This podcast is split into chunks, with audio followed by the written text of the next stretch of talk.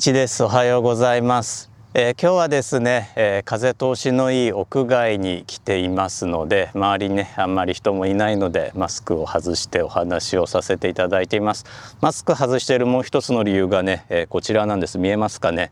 あの琥珀色の液体。これアイルランド最大の蒸留所ジェムソンの、まあ、看板商品ジェムソンスタンダードというね、えー、こちらのボトルになります。こちらね 350ml で、まあ、通常の半分のサイズなんですがさすがねえー、アイルランド最大の蒸留所ということで日本にもたくさん出回っています。お値段もそんなに高くなくてね、えー、それで、まあ、アイルランド代表するウイスキーのお味でとてもね、えー、スムーズで、えー、こんなね屋外でこう潮風を当てに飲むにはとてもその潮風の香りを壊さないいい感じのウイスキーです少しねこう青りんごの香りって言われてるんですけども確かに爽やかな青りんごっぽい香りがします。いただきます。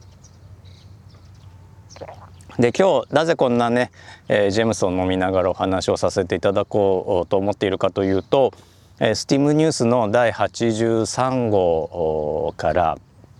このジェムソンにまつわるお話をねさせていただこうと思ってるんですよ。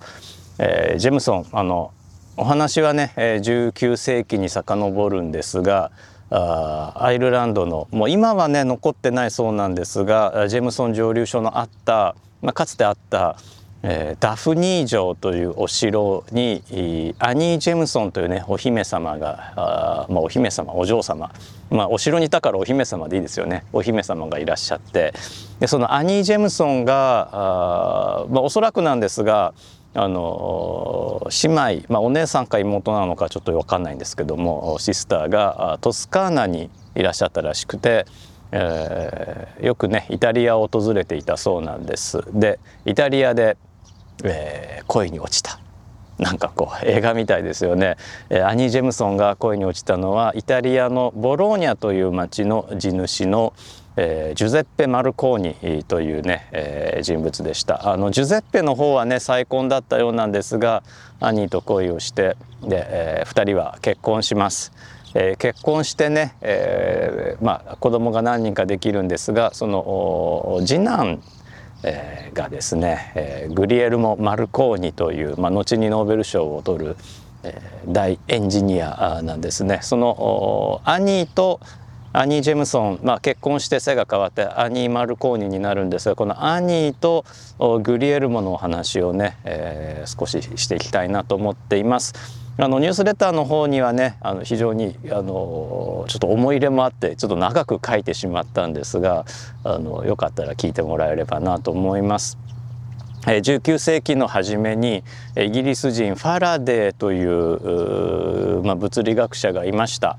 えファラデーえー、彼はねあの苦労人なんですが、まあ、ファラデーの話もすごく面白いのでいつかね書きたいと思ってるんですけどもこのファラデーがあまあ、当時発見されたばかりの電気を使ってある実験をしますあのファラで片っぽこうコイルをぐるぐる巻いたものを2個こう並べたんですねで片っぽこうカチカチと電気を流すと反対側のコイルにもまパチパチとこう火花が散って、えー、電気が流れたことが分かったということで電線でつながってないのになんか電気が伝わったということをファラデーが大発見するんです。ファラデーに乾杯です。で、えー、ファラデーこれはすごいと思って、えーまあ、公開実験をするんですが時の財務大臣に、えーまあ、大英帝国の財務大臣ですねあのそれは何の役に立つのかねって言われてファラデーはいやいやいやこの生まれたばっかりの赤ちゃんに、えー、何の役に立つかってあなたは聞くんですかって言ってこう風刺をするんですがあまあ、これはねその時はあのファラデーは報われなかったんですが後にこのファラデーの弟子で、えー、イギリスの郵政省の、まあ、技術系ナンバーワンになった人にこう引き継がれて、えー、います。えっ、ー、とね、えー、プリース教だったかな。あのちょっと名前がちょっとねあやふやになってきたのでまたニュースレターで見ておいてください。まあ、ファラデーの弟子の後の郵政省ナンバー2がですねそれを覚えてたわけですね。で、まあ、これ結構胸圧展開なんですがただファラデーがこう発見した不思議な現象電線がないのにどうも電気が伝わってるらしいというのでもう世界中のね科学者たちはその現象を解明しようとして実験して理論を考えてという中でえー、まあ、同じイギリス、まあ、大英帝国の中でもスコットランドのジェームス・クラーク・マクスウェルという方が、まあ、今でもね、えー、結構こうスコットランドでありイングランドでありウェールズであり北アイルランドでありってこう独立心の、えー、強い人たちですから、あのイギリスと一緒にするなっていうの思いはあるかもしれないですが、まあ、そのスコットランドのジェームス・クラーク・マクスウェルがマクスウェル方程式というね素晴らしいもう美しい式を発見してもう見事に当時知られていたあ電磁気の電磁気学というものがの現象、まあ、今振り返れば電磁気学と呼ばれる電磁現象を、えー、方程式にまとめるんですね。えー、そのファラデーの発見の他にも、まあ、フランスのビオ・サバールが見つけた法則であるとかアンペールが見つけた法則であるとか全部こうまとめた一組の美しい式を見つけます、えー、ジェームス・クラーク・マクスウェルという方が見つけますでそのマクスウェルの方程式を見てみると今でいう、えー、電波を含む、まあ、電磁波というものの存在をね予言していたわけです。で、えー、じゃあこの予言された電磁波どこかにあるはずだと思ってみんな探したわけです。えー、フラデーが見つけたのは隣り合うコイル同士の間を電気が見えない、えー、あのえー、見えないこうなんていうんですかね空中を伝わって、えー、電気が伝わったということなんですがあこのマクスウェルの予言はもうそれ隣り合うコイル同士じゃなくて何千メートル何万メートルと伝わるはずだということなんですね。これ実は光と同じ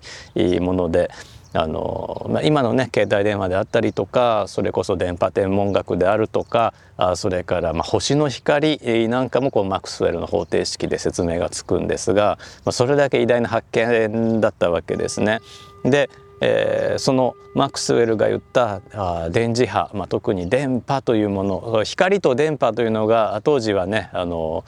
別なんじゃないか一緒なんじゃないかってまあ論争があったんですがまあ、光は見ることができる。でも電波は見ることができない。人間の目がね見ることができないので見ることができない。でもあるんじゃないかというのでもう世界中の物理学者が探します。でドイツのヘルツという方がついに見つけるんです。その秘訣はヘルツの発明したアンテナです。ヘルツ先生に乾杯で。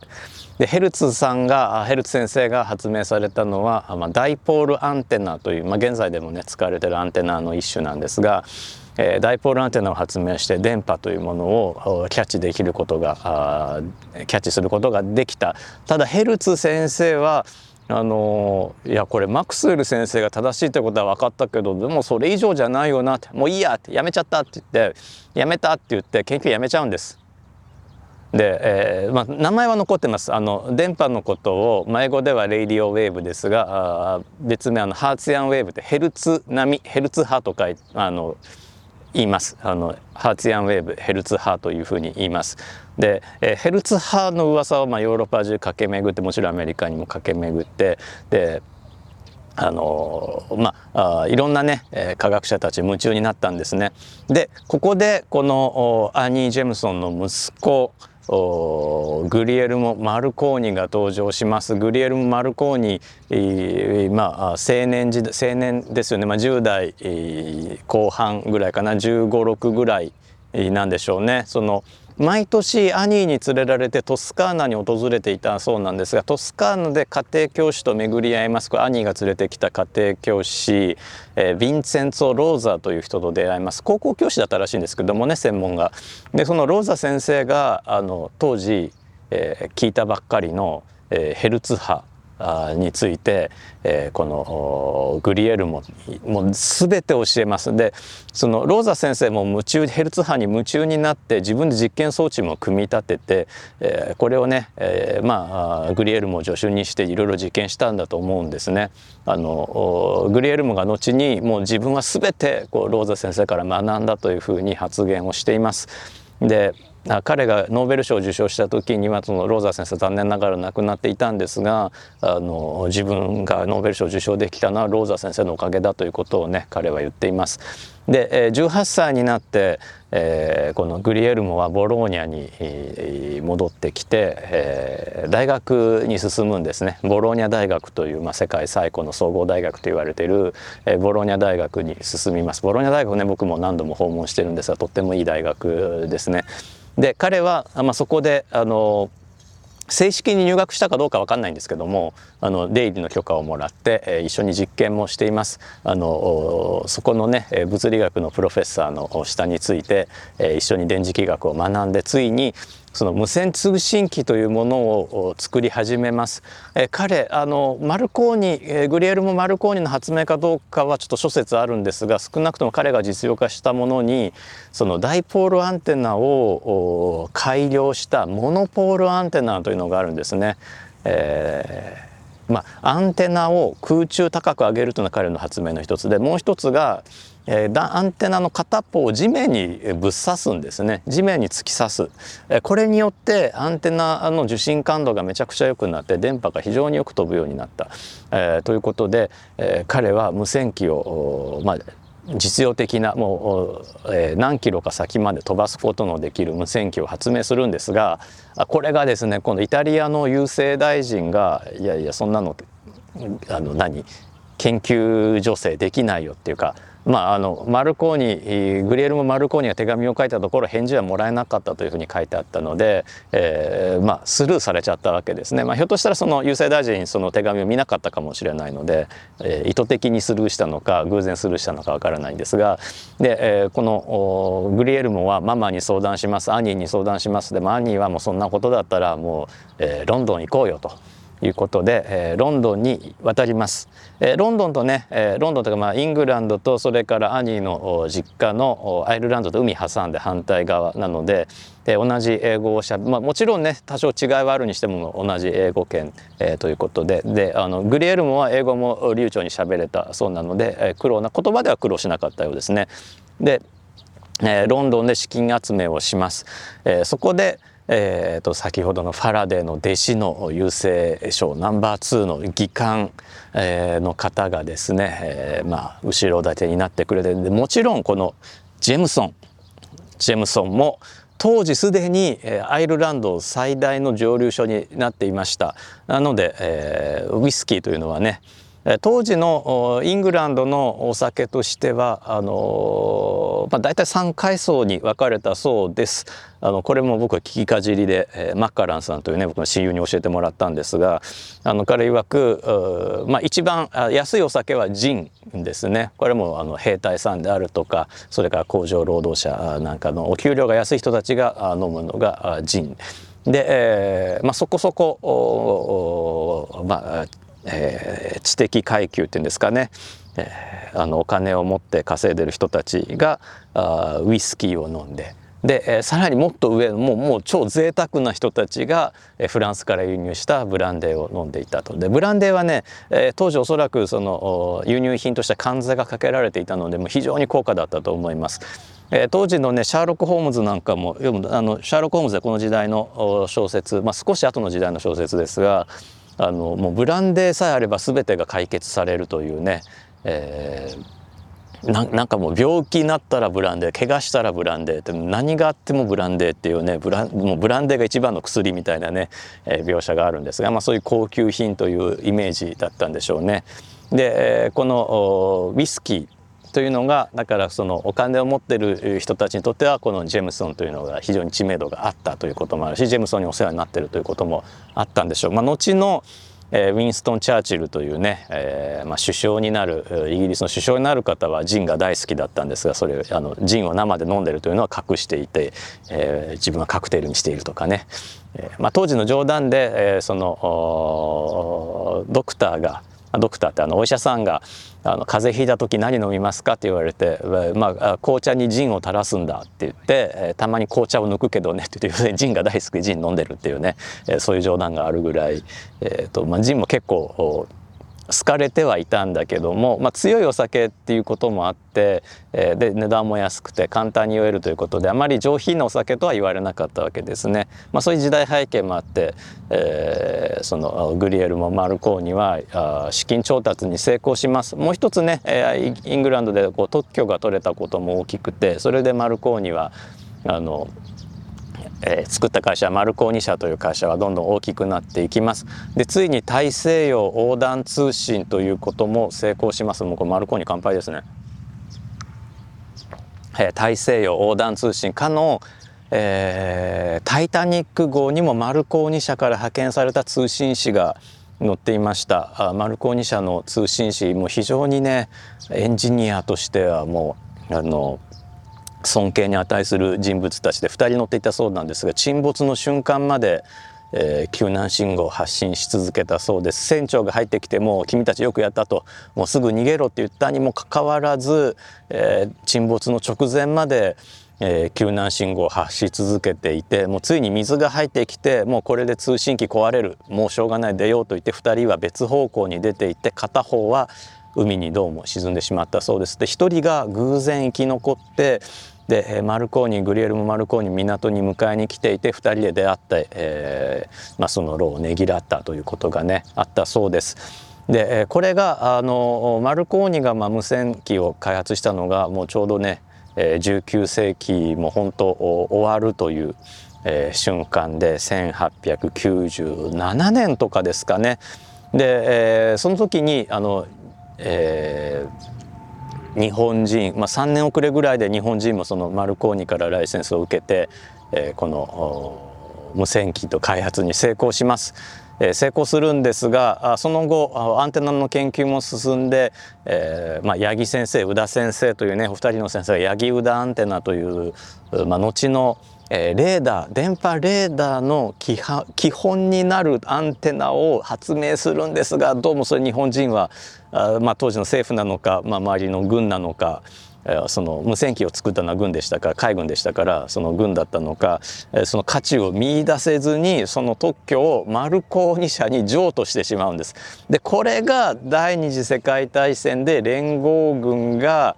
あの空中のねあの空中を飛んでくる、えー、戦闘機をバタバタ落とせた理由になってるんですまあなんかね残念なことというかまああ技術を見抜くというのは大変に難しいというね、えー、ことでもあるかと思います。まあ、というわけで、えー、っとね、そのマルコーニのお話マルコーニはえーと、マルコーニ社はね、えー、イギリス初の娯楽放送というね、まあ、当時軍と無線機っていうのはあの密接な関係があったんですが一般向けのラジオ放送もマルコーニ社が初めてイギリスでやってで後の BBC になっていたりもします。というわけで、えーと、今回はね、えー、アニー・ジェムソンとマルコーニの話をしました。マルコーニはねあのその後1900何年かなあ1800年代だったかなあのアイルランド人女性、えー、とね結婚をしています、まあ、後にね離婚しちゃってマルコーニもあの晩年はねイタリアで、えー、このファシスト党の活動投資をしたりとか、晩年はあまり美しくない、まあ、今振り返ってみればですね美しくない終わり方をしているんですが、まあ、当時の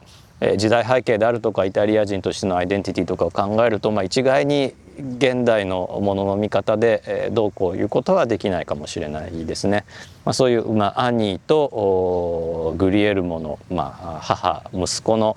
関係に、えー、僕たちは乾杯をしたいと思います。まあ、彼のおかげで今この無線文明というものを我々は築けているということも功罪もちろんありますけれども非常に大きな発見でした非常に大きな進歩でしたもうエジソンの電気の発、まあ、あの送電の発明に匹敵する